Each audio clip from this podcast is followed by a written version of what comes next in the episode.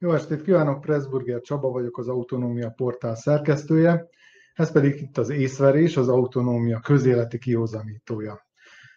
Ez a mai műsorunk egészen rendkívüli lesz, azaz rendhagyó, ugyanis a második nyilvánosságról fogunk beszélgetni, a második nyilvánosság Facebook oldal adminisztrátoraival, melyeknek egyike én vagyok, és itt van velem a három adminisztrátor társam is, akiket akkor, ha már így látszanak, be is mutatnám. Itt mellettem Vatascsin Péter látható, ott az alsó sorban Stephen Bozsen, azaz Bozsó István, és alattam Gyulai Zsolt. Sziasztok! Úgy döntöttünk, hogy most hatodik évfordulónkon, hat éves a második nyilvánosság. Picit arról beszélgettünk, hogy milyen volt ez a hat év, egyáltalán sikerült-e bármit azok közül, a dolgok közül, célok közül elérni, amiket kitűztünk magunk elé, mi egyáltalán a második nyilvánosság jelentősége a vajdasági magyar közélet terében, és szükség van egyáltalán második nyilvánosságra, vagy most már elég az első nyilvánosság is. Úgyhogy nagyjából ezekről beszélgetnénk. Én azzal kezdeném, hogy hogy is, hogy is nézett ki ennek a legeleje, és itt majd Bózsónak adnám a szót, ő tudná ezt elmondani, de hadd idézzek tőle egy mondatot. Bózsó István, az a Stephen Bozsen a Facebookon 2014. november 24-én éjjeli 2 óra 07 perckor közölte a nagy vitát és nagy portkavart bejegyzését, amit tényleg nagyot robbant, és nagyon sokan megosztották. Az volt a címe, hogy Vajdasági kupi, és az utolsó bekezdés pedig így szól. Nem tudom, hogy csak én érzem ezt az orfacsaró bűzt, a romlás, rothadás szagát a VMS házatájáról. Ugye kit néztek, ki, kit néztek ti hülyének? Tudom, hogy megpróbáltatok már minden közintézményt, médiát, sőt, magyar iskolát, hogy ne soroljam tovább, kézi vezérlésre átállítani, de van egy rossz hírem, létezik a vajdasági magyar második nyilvánosság, és hányunk tőletek. Másnap alakult meg a második nyilvánosság Facebook oldal, a többi pedig már történelem, hogy ilyen föllengzősen akarok fogalmazni. Hogy jött egyáltalán az ötlet, hogy hogy minket keres meg, vagy miért minket kerestél meg. Szerintem mi ezt nem kérdeztük meg tőled. Jó estét kívánok, sziasztok! Hát igazából én már erre sem emlékszek, hogy megkerestelek-e benneteket, vagy a Soros küldött benneteket az én házam tájára. Nem volt még akkor Soros, szerintem nem is. hogy nem, a Soros már régóta van. Volt, volt, csak akkor még George Clooney-nak hívták, Csaba.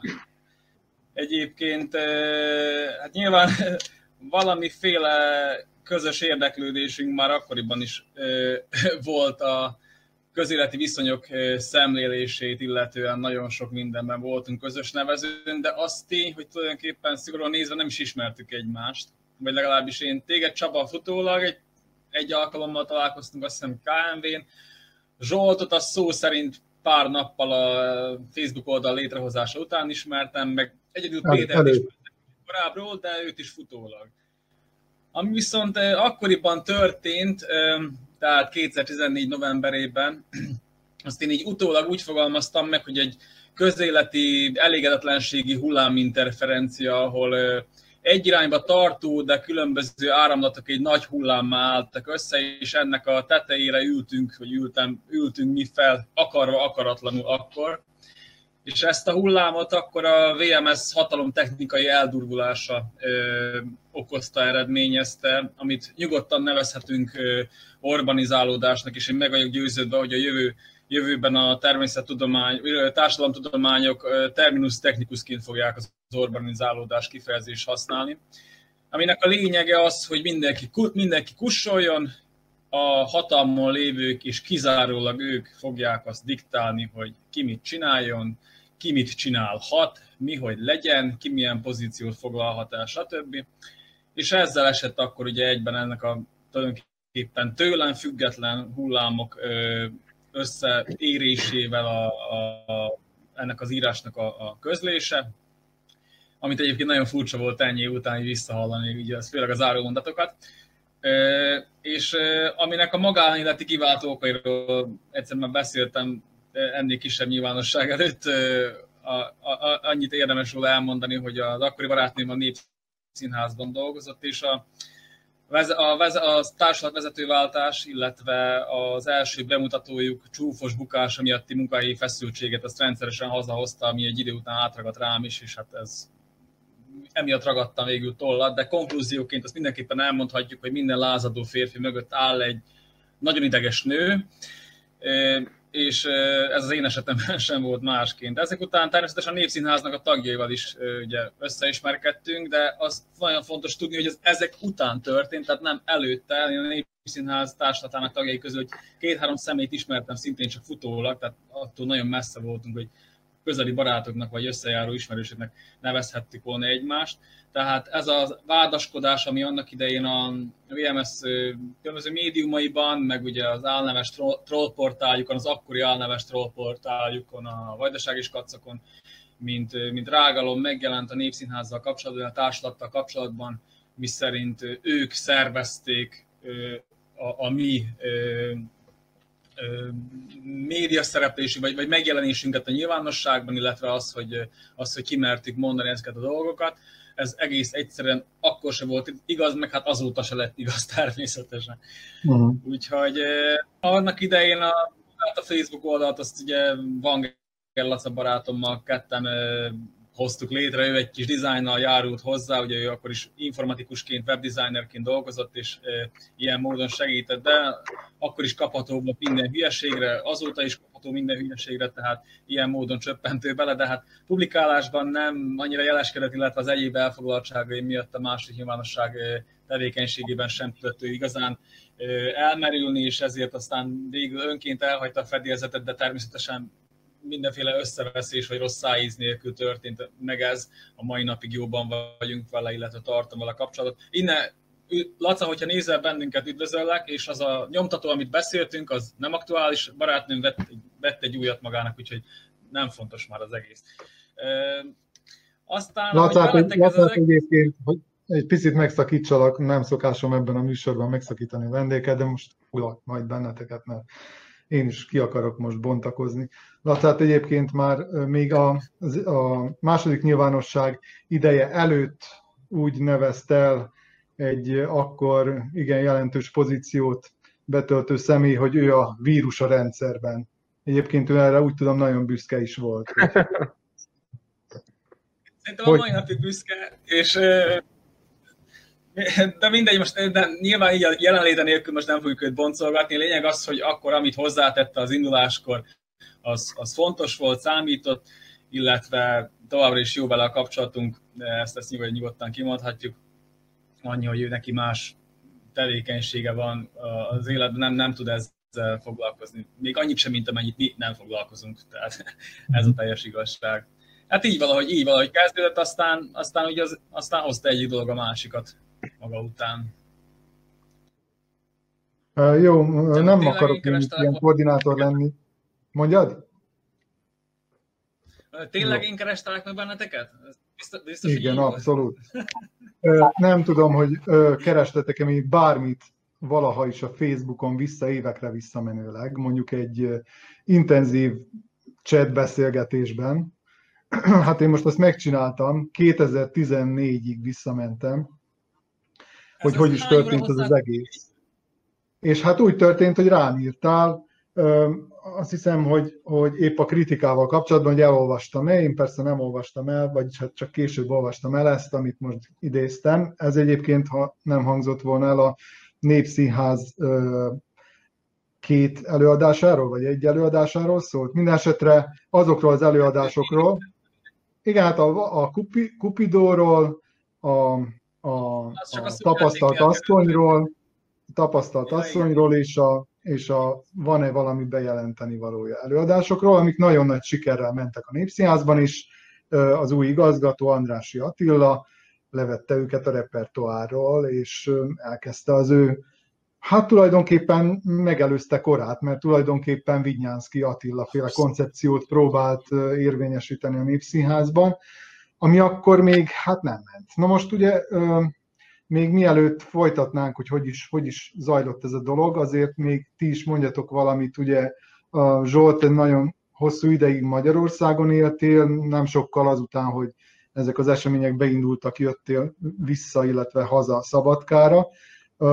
Péter, te pedig már akkor megjártad a, a hát úgy nem mondom, hogy a poklot, de szóval a Panon televíziót riporterként két évig dolgoztál ott, de amikor bekapcsoltál, akkor már mm, a stúdiumaidra koncentráltál. Szóval mi volt, ami titeket motivált, hogy részt vegyetek ebben az egészben?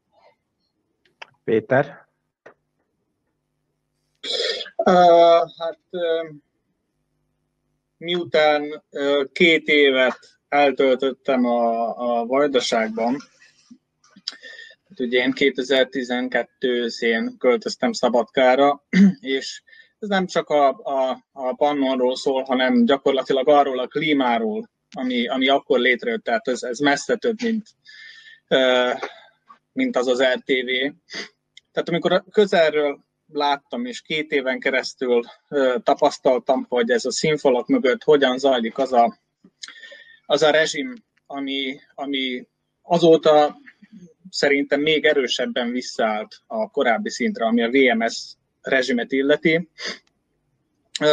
Azután mi, miután ebből kikerültem, volt egyfajta késztetésem arra, hogy, hogy szabadon beszéljek, és gyakorlatilag azután, hogy, hogy teljesen kötetlenné váltak a dolgok, 2014. októberében az egyik barátom által indított, tehát egy ilyen antropológiai néprajzi blogra elemeztem a Kosztolányi szoboravatót amit annak idején többet magunkkal, munkahelyen kívüli, munkahelyen belül, tehát minden, minden ismerősöm, aki azt végigkövette, 2014 áprilisában, vagy március végén, valahogy úgy, mindenki látta, hogy miről van szó, mindenki látta, hogy esztétikailag ez a, ez a szobor, ez az egész kompozíció kívánni valókat hagy maga után, de senki sem mert nyilvánosan megszólalni.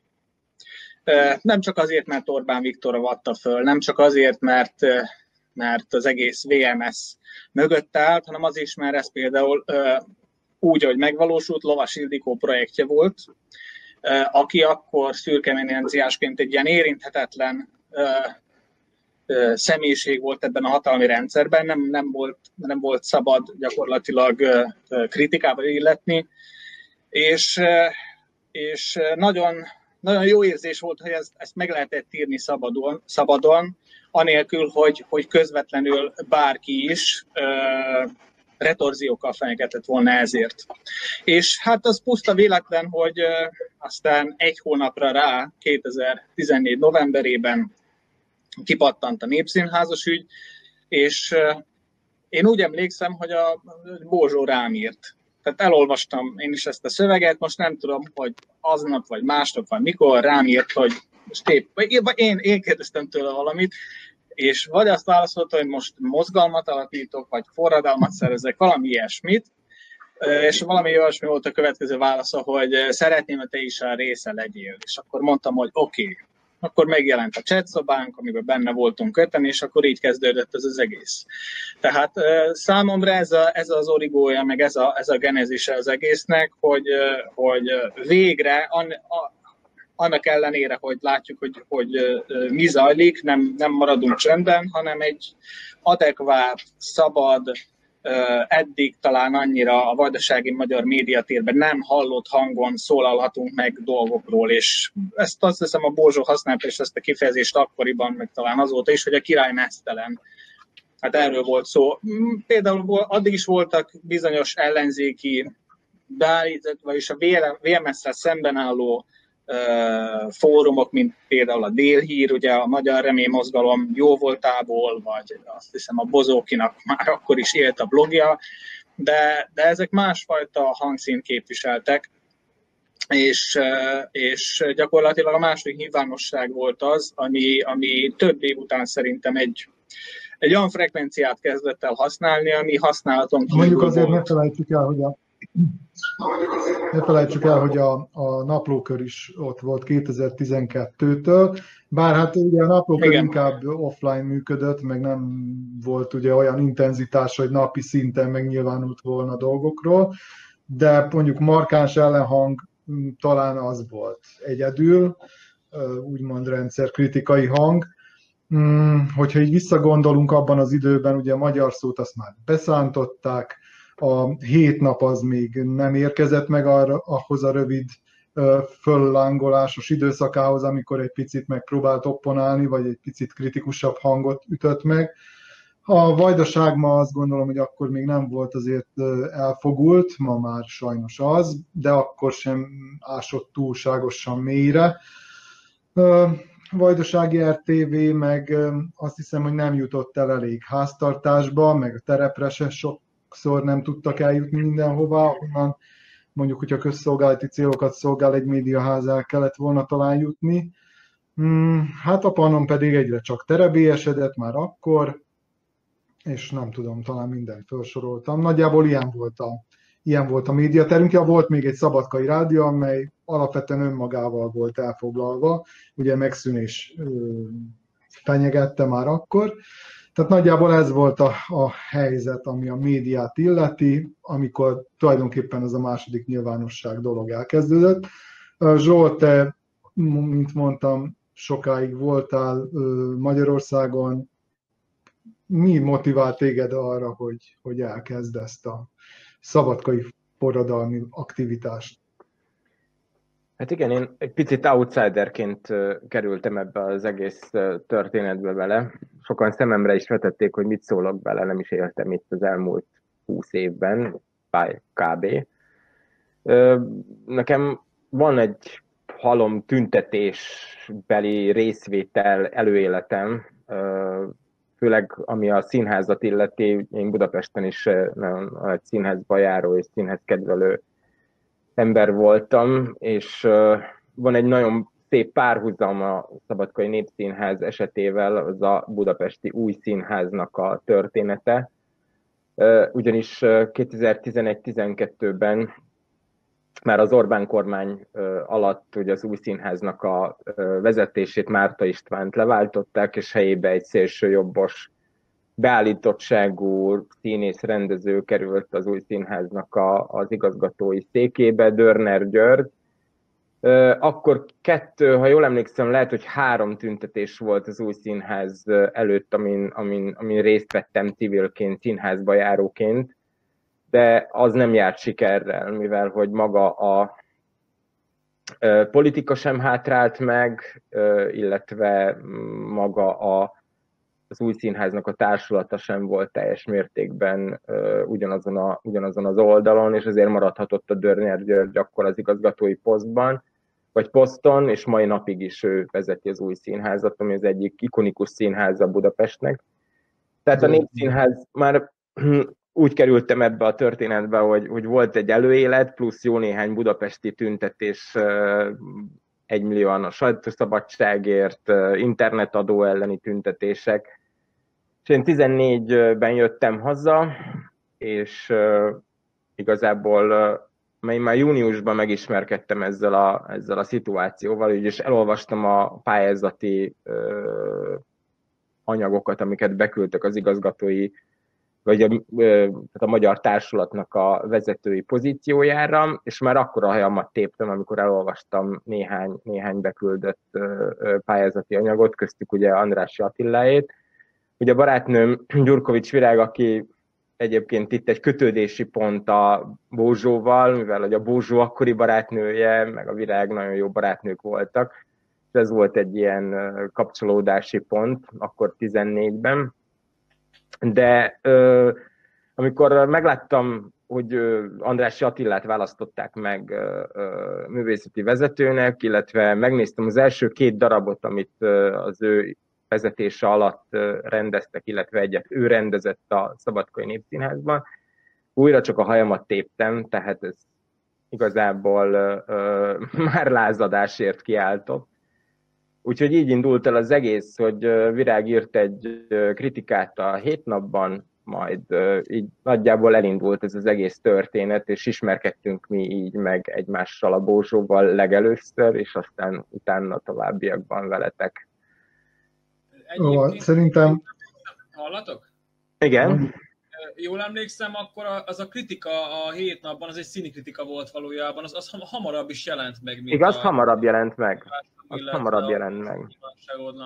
De valójában, hogyha nagyon szigorúan nézzük, akkor az volt a proto, proto második nyilvánosságnak a nem is tudom, alapköve. Hát, és szerintem az volt, a, az, volt az alap, alap ö, ö, gyújtó, gyújtópont ebben az egész történetben. Hát meg az egész szituáció. Tehát maga, maga a megrendezett darabok, az egész szituáció, ami, ami a Népszínház magyar társulata köré összpontosult akkor 14 őszén, szeptember, október, novemberben.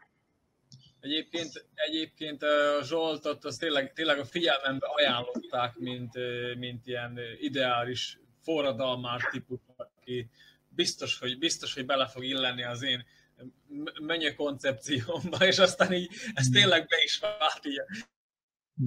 Hat év, hat év bizonyítja azt, hogy ez az ajánlat akkor, akkor a virág részéről valójában nagyon is, nagyon is valid volt.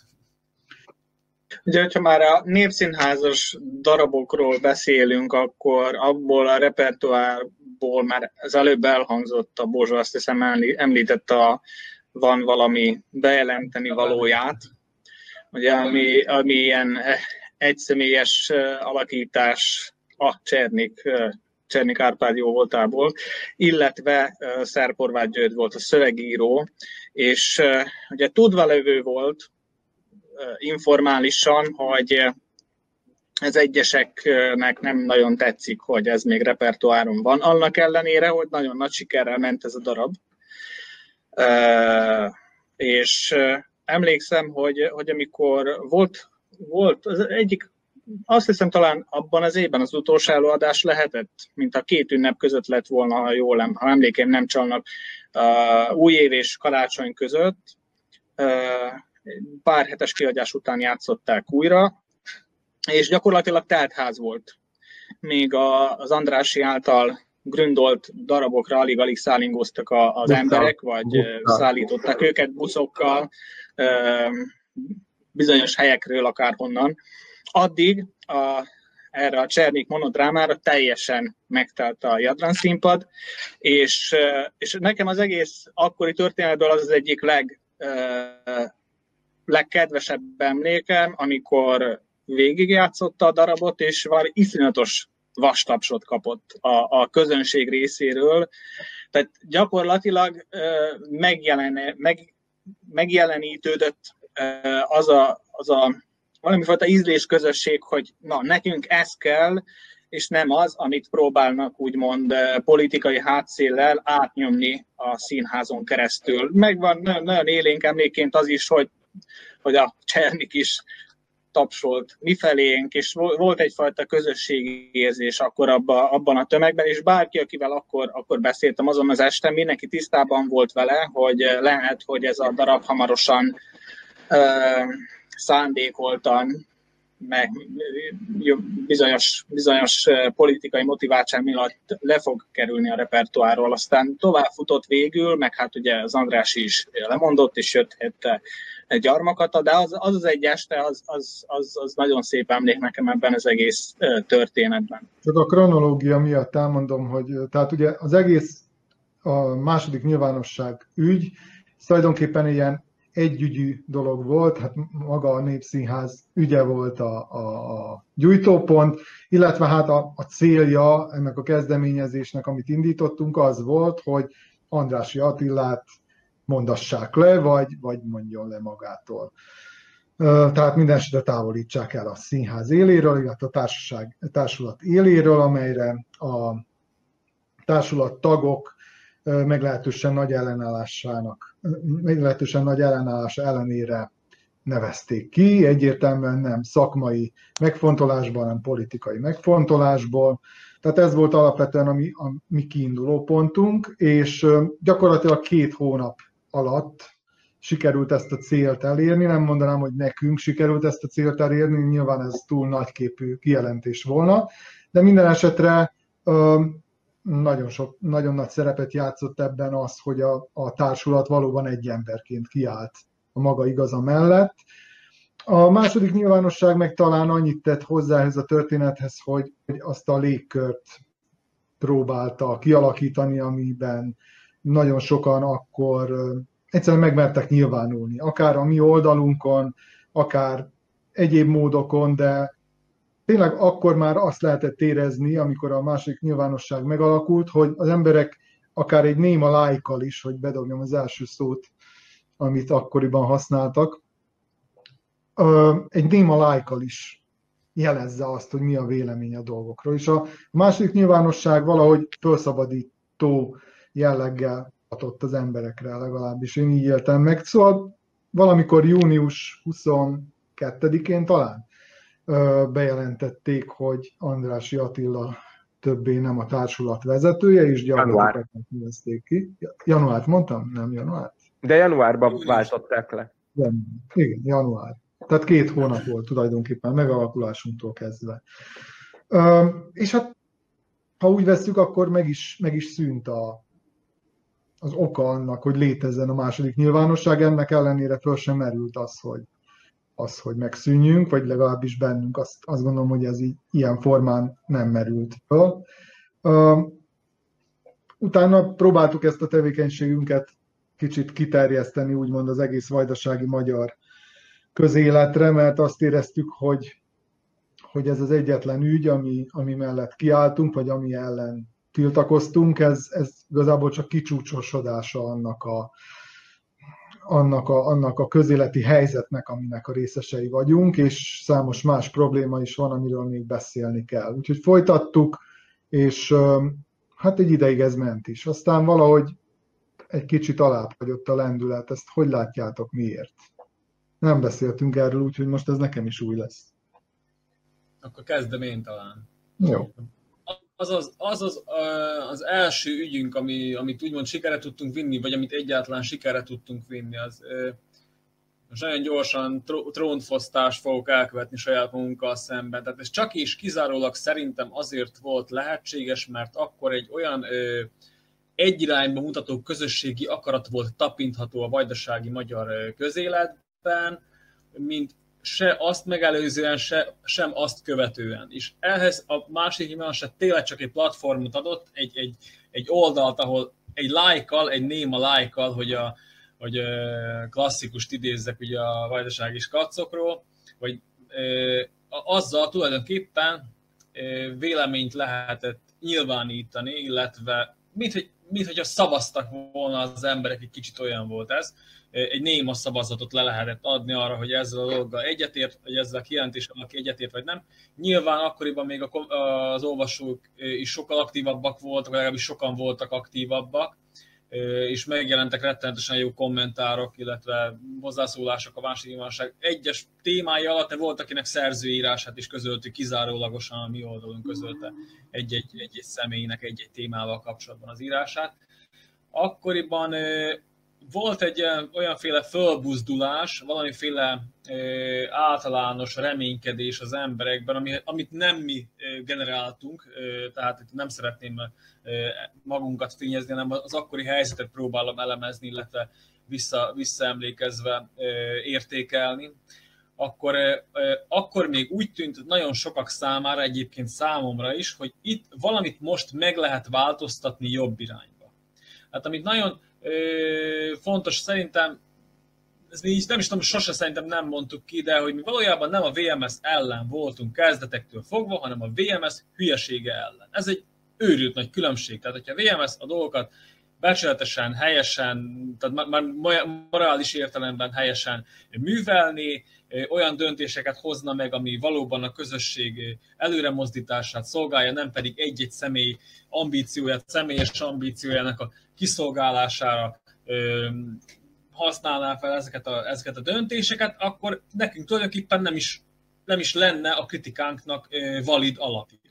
Tehát nyilván csak olyan valakit lehet kritizálni érvényes módon, aki valamit komolyan nem jól csinál mert különben lepereg róla a kritika. Tehát nem lenne annak visszhangja a, a, a nyilvánosságban, hogyha, hogyha valakire csak úgy dobálnánk kígyót békát, úgy, hogy annak semmi valós alapja nincs. Ez nem tetszett nyilván a VMS-nek se, hát pontosan tudták ők, hogy milyen, milyen mutykák mennek a háttérben, illetve milyen, milyen hatalomtechnikai játszmák, a különböző a, a, a közéletnek a különböző területeit milyen módon kívánták megszállni, meg, megszállni, illetve szállták meg azóta kizárólag egyetlen egy célnak alávetve, mégpedig az teljes, teljes kontroll, teljes hatalom kézben tartása mindenek fölött, mindenki fölött, még ahogy, ahogy szoktam mondani, a lelkek fölött is. Tehát, hogy még csak gondolni se szabad, érezni se szabad mást, mint amit a pártszékházból nekünk diktálnak.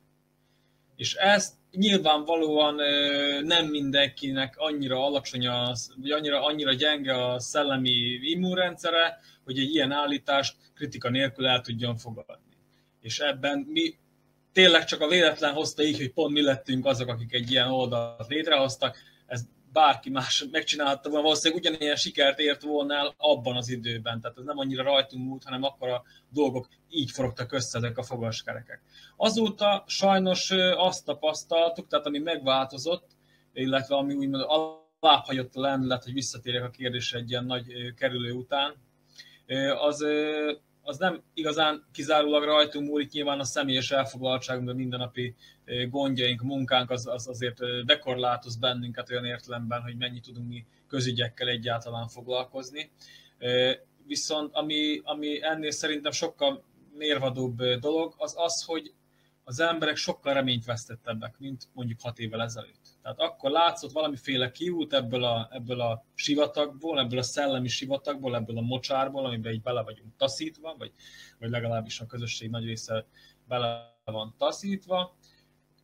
És azt láttuk, hogy a hatalom képviselői azok nem kompromisszumra törekednek, nem engednek semmilyen kérdésben, tehát nem látják be a hibáikat, nem, nem látják be azt, hogy itt embereknek ártanak nem csak egzisztenciálisan, hanem le, akár lelki értelemben is, vagy, vagy, vagy más szempontból is, tehát sorsokat rontanak meg a hatalmi gőgjük által, és ezt ahelyett, hogy belátnák és visszakoznának bizonyos kérdésekben, még akár úgy is, hogy a, hogy a, a jó politikus módjára a, a vesztett csatát is győztesként kommunikálva, tehát igazából én még ezt is le tudnám nyelni, de itt ilyesmiről szó nincs, semmiféle kompromisszum készségről nincs szó, hanem egy a korábbiaknál még erőteljesebb, hogy mondjam, kifejezetten er, erőből való politizálás az, ami, az, ami látható, még er, intenzívebb agymosás, intenzívebb hazudozás,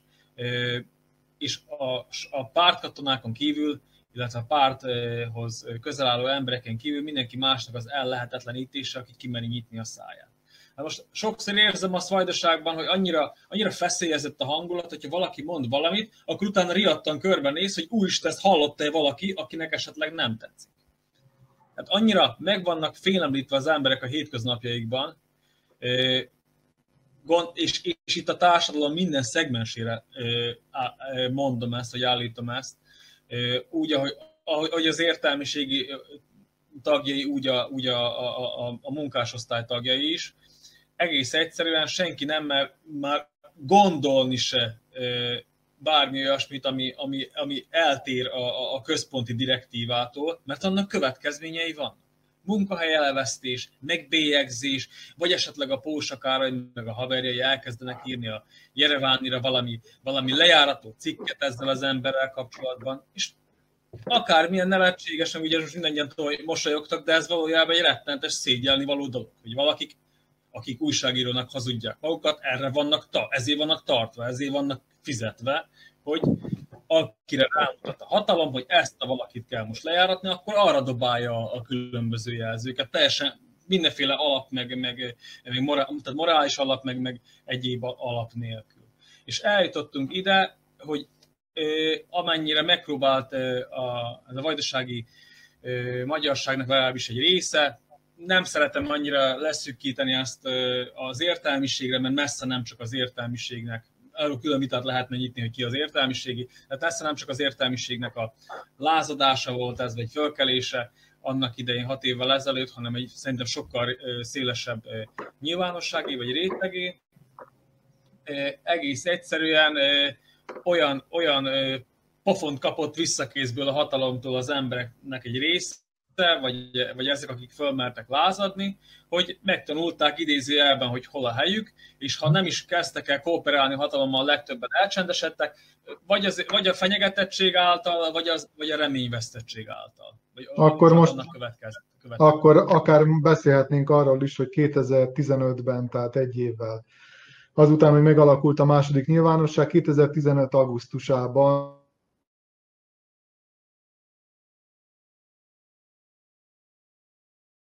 mozgalom megalakulásához, sőt azt se tudtuk, hogy, hogy ilyesmi for valahol a mélyben, a VMS-en belül, hogy olyan szintű ellentétek vannak, amelyek aztán, hát ha nem is pártszakadáshoz, de minden esetre jelentős párttagok, illetve párthoz közel álló személyiségek távozásához fog vezetni. Én nemrég, azt hiszem tegnap vagy tegnap előtt néztem meg a, a Magyar Mozgalom oldalán azt a névsort, hogy ki mindenki volt az alapítója ennek a tulajdonképpen civil szervezetnek, amely politikával is foglalkozik, és hát meglepődve láttam, hogy milyen nevek állnak ott, akik ma már vagy nincsenek vajdaságban, vagy visszatáncoltak a VMS-hez, vagy totálisan kegyvesztettek lettek, és és nincsenek sehol, míg ha itt is vannak közöttünk valahol, de közéletileg, politikailag abszolút inaktívak. Mondjad? Ennyit akartam, és az inaktív szót használtam, csak Aha. később biztoshoz képest. Igen, hát azért nem, nem alkalmas ez a platform sajnos arra, hogy így vitatkozzunk egyéb dolgok, egymás szavába vágjunk, de Péter, te hogy láttad ezt az időszakot, amikor, amikor tulajdonképpen megalkult a magyar mozgalom, és sokan hát a második nyilvánosságot is oda sorolták, és akkor közzétettünk egy közleményt, amiben az állt, hogy egyfelől üdvözöljük a magyar mozgalom megalakulását, mert mindig jó az, hogyha van egy ellentábor, ellenpólus, amelynek a, amelyel a pluralizmus igazából kiteljesedhet, de hát mi más módszerekkel próbálunk a közéletben munkálkodni, úgyhogy, úgyhogy politikai szerepet nem vállalnánk ilyen formában. Ez volt az az időszak, azt gondolom, amikor még sokan úgy gondolták, hogy talán valamiféle többszólamosságra van lehetőség Vajdaságban. Mindenképpen, illetve az is érzékelhető volt akkoriban szerintem, hogy a, hogy a párcikházban azért eltartott egy darabig, hogy rájöjjenek a az elhallgattatás csínyára, bínyára, mármint hatalom technikailag, és ez igazából a következő évben következett be. Ennek úgymond a korona ékszere az volt, ahogyan a, a hírhet 2016-os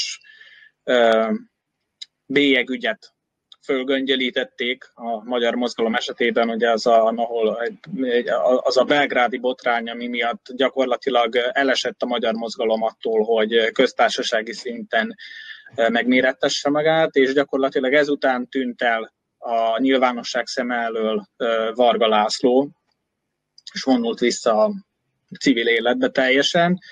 Azt követően pedig ugye Korhec Tamás gyakorlatilag kiiktatása, aki a másik vezető alakja volt a magyar mozgalomnak azáltal, hogy fölajánlottak neki egy, egy ajánlatot, egy posztot az alkotmánybíróit, ami minden bizonyal az ő gyenge pontja volt, elfogadta, és innentől kezdve gyakorlatilag lefejezték az MM-et, miközben a mélyben lehetett tudni, akármilyen szinten az embernek, hogyha volt egy-két ismerős, aki, aki akár csak szimpatizált a magyar mozgalommal, hogy én például Ludasi esetről tudok, hogy az a gyanú érte az egyik barátomat, hogy MM szimpatizáns, talán tag is, és azonnal helyi szinten Ludasi vonalon keresztül a családján belül kapott egy figyelmeztetést, hogy, hogy vigyázzon, hogy merre sodródik, hova helyezkedik. És voltak itt azért más dolgok is, tehát rengeteg, rengeteg minden zajlott a mélyben, noha azért föl lehet vetni a magyar mozgalom felelősségét is. Ugye nagyon sokat beszélgettünk abban az időben arról, hogy kéne egyfajta mm, arcváltás, új arcok kellenének a vezető posztokba, és hát lehet, hogy Korhetsz Tamás jó alkotmányjogász, vagy, vagy Varga László jó szakpolitikus, illetve ismert és bizonyos körökben elismert személyiségek, de, de, de talán volt egy olyan szinte irracionális vágy az emberekben, hogy, hogy valaki mások legyenek ott a magyar a mozgalom csúcsán, ez nem következett be, tehát nem volt egyfajta transformáció a, a, a vezető arcok terén. Másfelől, hogyha mondjuk megnézzük a magyar mozgalom hitvallását, ami szerintem még most is valahol olvasható, annak a hangvétele, annak az ideológiája, a szótára, mondjuk olyan, olyan irány, inkább, inkább jobboldali konzervatív irányba húzott, és szerintem az is elriasztott bizonyos embereket attól, hogy a magyar, mozgalom, egy, magyar mozgalomban egyfajta integratív szervezetet lássanak, illetve a, nem, szerintem bizonyos üzenetek sem merültek föl igazából, tehát nem igazán tudtak új, új, új ötleteket, új hangokat bevinni. Tehát voltak a, a, a közbeszédbe, tehát voltak saját ö, belső hibák, illetve nem kellett félteni a VMS se, és amikor bekövetkeztek ezek a dolgok, akkor nagyon szépen látszódott a, a párt székház kár örömén, hogy, hogy igen, csak örülnek ezeknek a fejleményeknek. Rettentően sokat gúnyolódtak már a bélyegző is, amikor Korrec Tamás elfogadta a felajánlott csalit, másnak lehet, hogy nem is tudom nevezni, akkor Pásztor István, tehát nagyon vitriolos kommenteket, és eljutottunk oda, hogy 2017-re aztán gyakorlatilag ez, ez teljesen kifulladt, és jó, hogy ezt megegyezted, Csaba, hogy igen, tehát nagyon sok MMS, és nem csak MMS, hanem bárki más, aki hallatta a hangját mondjuk a világháló bizonyos szegmensében, akár a mi komment szekciómban, akár máshol, szintén nincs már vajdaságban és hát igen, vannak azok is, akik szépen lassan visszatagozódtak, akár aktív, akár passzív módon a, a rendszer bizonyos szegmenseibe, és hát eljutottunk, ezzel is teljesen egyetértek Bózsóval, Bózsóval hogy gyakorlatilag még, még központosítottabb, még, még kizárólagosabb az a klíma, amiben most élünk, mint ami mondjuk 2014-ben volt, holott akkor is, akkor is az volt az embernek az érzése, hogy, hogy szinte totális szélcsend honol a vajdasági magyar ugar felett. Ezért volt egy fontos momentum, amire azért beszéljünk. Kinyitott a Kleinhaus, Zsolt vitte ezt a hátán tulajdonképpen jó ideig, aztán ez sajnos abba maradt. Azt gondolom, hogy ez óriási veszteség volt a vajdasági magyar kulturális közélet számára, de hát igazából a, a Klein is ebben az időszakban, amikor a második nyilvánosság már létrejött, akkor alakult meg, és hát mikor is pontosan med, mettől meddig, meg tudnád mondani, most én nem... 15-től 18-ig. Hát a 15-ös év az nagyon pörgős év volt. Tehát túl voltunk egy évelei népszínházas sikeres balhénak, igazából megnyitott a Cortex Szabadkán, megnyitott a Kleinhaus Szabadkán, létrejött a Magyar Mozgalom, tehát egy nagyon-nagyon-nagyon mozgalmas év volt ez a 15-ös év, és szerintem az, ha, ha Szabadkát nézem, lévén, hogy Szabadkán élek, Szabadkai vagyok, az elmúlt öt évét ennek a városnak, azóta se volt ilyen, ilyen, ilyen pesgő, eseménydús, közéleti léte ennek a városnak, legalábbis magyar viszonylatban. Valahogy, a, valahogy egy csomó minden így évek, évek, évek során szépen ö, ilyen, ilyen, ilyen lanyhult a, a, az embereknek az érdeklődése, most nem a Kleinra gondolok, ö, én amellett ö, hogy voltak line és volt a második nyilvánosság, nekem volt egy műemlékvédelemmel kapcsolatos tevékenységem is, vagyis egy, volt egy mozgalmunk.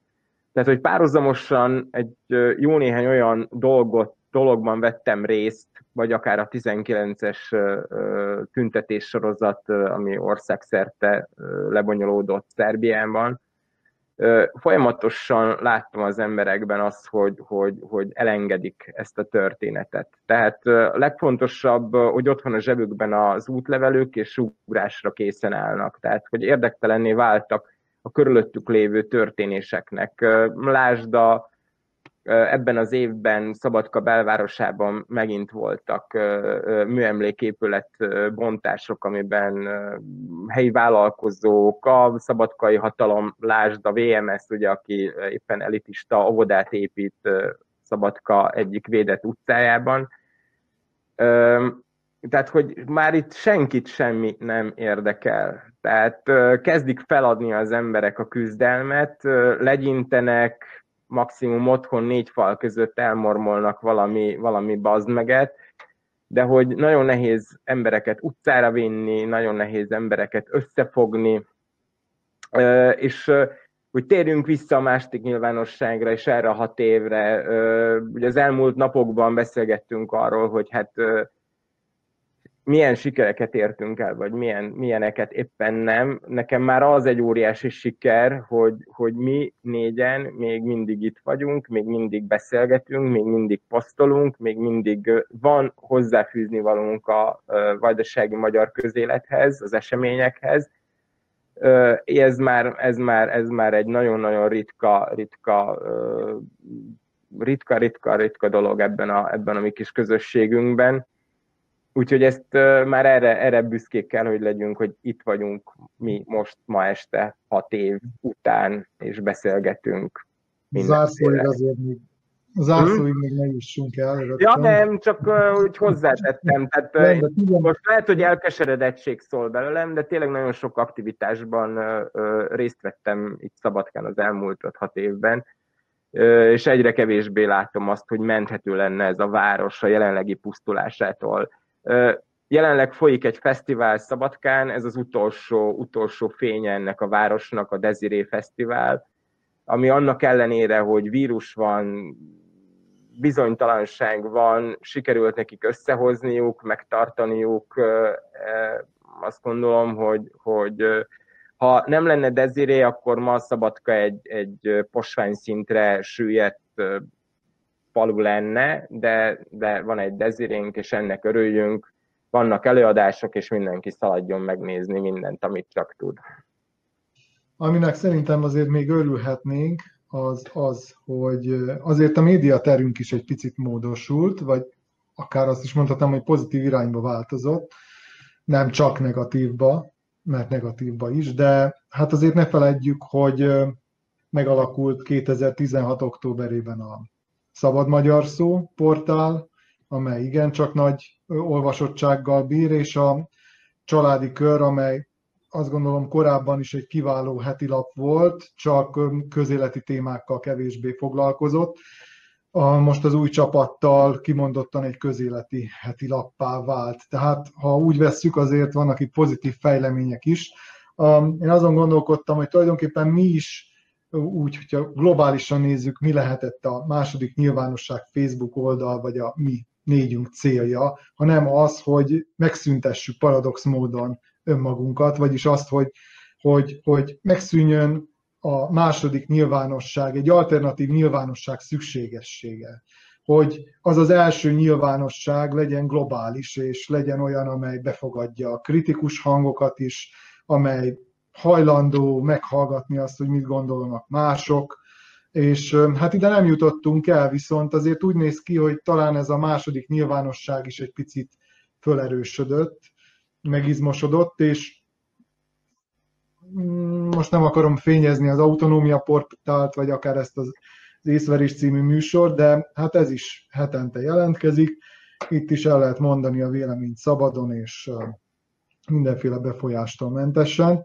Úgyhogy tehát, hogy ezzel is magyarázhatnánk azt, hogy miért nem vagyunk mondjuk jegyzetíróként aktívabbak, de a Bózsónak más a véleménye. Igazából nem más, hanem e, e, nyilván nem fogom ugyanezt elmondani a saját szavaimmal, tehát nagyon, nagyon mélyen olvasott most Csaba gondolataimban, egyébként annak erre nem beszéltünk össze. Nagyon jól, jól treffelted el ezt a, ezt a megfogalmazást, amikor azt mondtad, hogy a másik nyilvánosság paradox módon önmaga megszüntetésére jött létre. Hát valójában tényleg az volt a célunk, hogy ne legyen szükség a második nyilvánosságra. És valóban történtek ilyen irányú elmozdulások. Pont az autonómia portál, meg pont a szabad magyar szónak a létrejött, ami szerintem rendkívül fontos, abszolút pozitívan élem meg mindkettőt, egyik, egyikre sem vagyok féltékeny, vagy, vagy nem érzek az égvilágon semmi, semmiféle csalódottságot. E, tulajdonképpen egyik az egyik funkcióját vette át a másik imánságnak, a másik a másikat, tehát a napra kész. E, jó, mi igazából sosem üzemeltünk hírportálként, de volt egy időszak, amikor nagyon aktívan számoltunk be egy bizonyos ügynek a, a történéseiről, tehát úgy, úgy igenis úgy viselkedtünk, mint egy hírportál. Ezt a funkciót a szabad magyar szó tökéletesen, professzionális szinten ellátja nem egyetlen egy témára fókuszálva természetesen, hanem minden embereket érdekelhető témára, tehát közéletről elkezdve gazdaság egyebek.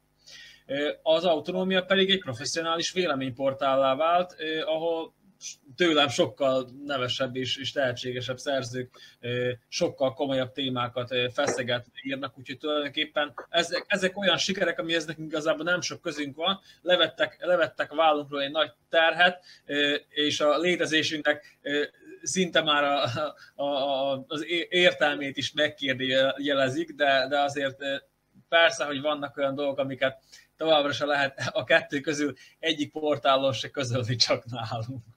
Viszont ami a korábbi téma volt, egy, egy, egy, egy kérdéssel korábbi, a sikeresség kérdése, vagy a sikertelenség kérdése azt, azt vizsgálva, hogy mi, mi milyen sikereket értünk el, vagy, vagy milyeneket nem. Ez, ez azért érdekes kérdés, mert hogyha nagyon szigorúan nézzük, akkor kizárólag a Népszínház esete az, amikor ilyen igazán kézzel fogható, úgymond papírra vethető mindenképpen kon- konkrét sikerről beszélhetünk. És ezen fölül, amik, amiket, amikkel foglalkoztunk, az a figyelemfelkeltésen kívül nem, nem igazán járt következményekkel. Tehát, hogyha arra gondolunk, hogy mi voltunk az elsők, akik közzétették annak idején a mutyilistaként elhíresült névsort azokkal a vajdasági VMS-es vagy VMS közeli vállalkozókkal, akik különböző támogatási pénzekben kívántak már akkor részesülni, és ezekre Zsolt volt az, aki lekövette még a cégeknek a származását is, és kiderültek, kiderült az, illetve rámutatott arra, hogy melyik cégek offshore hátterűek, illetve ezt még a magyarországi jobboldali, egész pontosan nemzeti radikális sajtónak is kiszivárogtattok, akik természetesen a forrás megjelölése nélkül, de én küldtem át az Alfa hírnek konkrétan, közölték ezt, ezt a hírt, illetve hívták volna rá figyelmet, ami aztán később még a parlamentben a Jobbik egyik képviselője is szóba hozta. Viszont ennek ellenére ezek a személyek, ezek a vállalkozók, ezek, akik azon az mutyilistán rajta voltak, nem, hogy nem kaptak támogatást, hanem még az eredetileg tervezetnél sokkal több lóvéval lettek kitönve.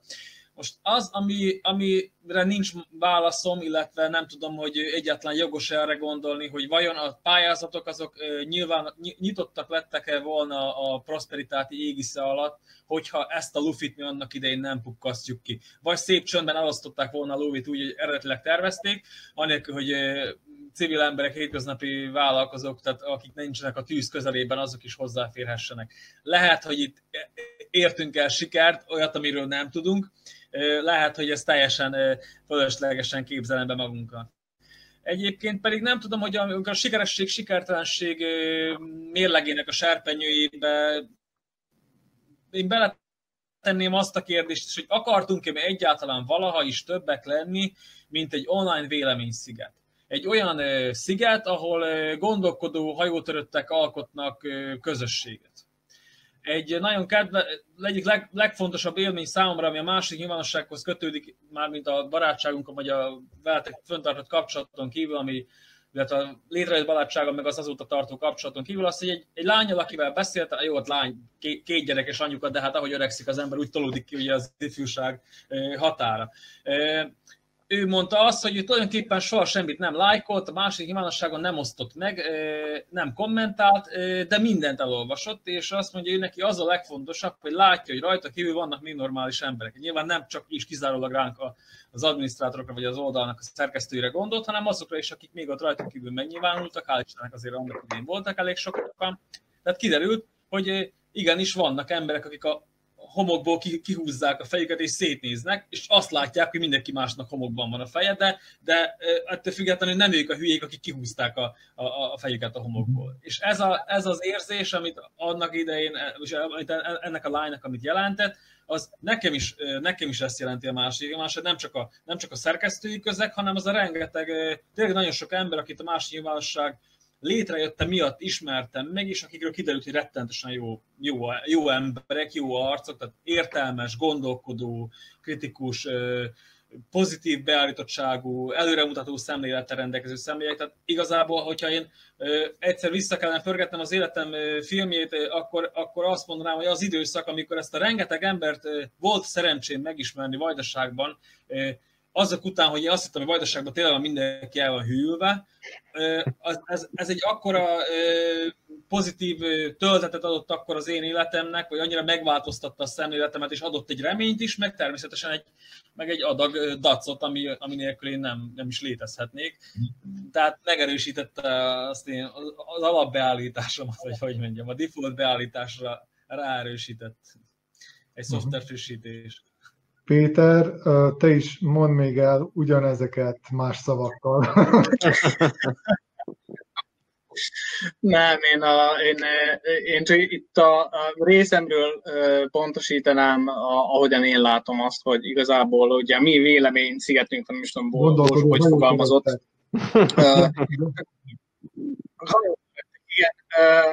az első időszakban, tehát akkor 2015-ben az, az, az, az volt nagyon jó látni, hogy két rendes értelembe vett médium teret adott a mi véleményeinknek is, ez volt az akkor még Abram Máriához tartozó családi kör, Bozsótól is vett át írásokat, tőlem is, nem tudom, hogy Csabától volt akkor ott szerepelte ott valamilyen, valamilyen véleménycik, de azonnal biztosítottak erre teret, és hát azóta is miután ugye átalakult a családi körnek a tulajdonosi háttere, és először Basidi Gréta, majd most már Tőke János főszerkeszti, azóta is megmaradt ez a funkció. Tehát a családi kör e, ezzel azonnal partner volt, másrészt pedig a Vajdasági TV magyar szerkesztőségében is szerepeltek ezek a hangok, nem csak a mieink, hanem, hanem azok a hangok is, ami, amelyek, amelyek rokonok voltak a miénkkel.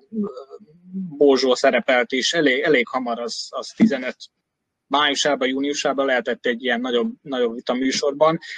Tehát volt egyfajta ilyen, ezek a szigetek elkezdtek így valahogyan kapcsolódni, és meglátszódott az, hogy ki az, aki nyitott arra, mely médiumok, hogy bővítsük ezt a, ezt a beszédteret.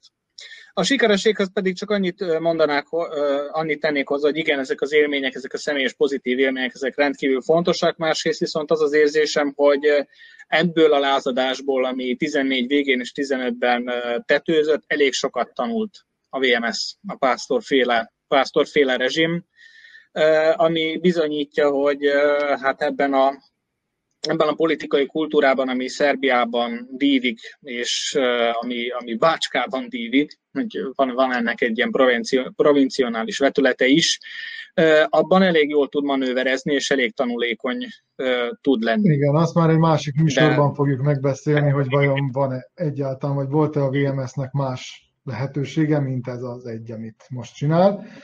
De ennyi fért az észverés 19. adásába. Önöknek köszönöm a figyelmet, aki nem tudta elejétől megnézni, az ugyanezeken a csatornákon, tehát itt a második nyilvánosság, Facebook oldalán, az Autonómia hivatalos Facebook oldalán, illetve a Maglo oldalán megnézheti.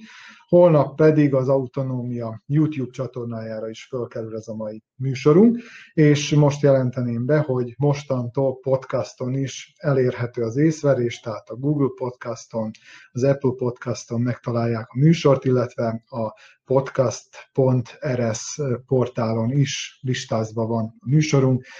Úgyhogy jó hallgatást, jó nézést kívánok. Remélem, hogy egy hét múlva is találkozunk.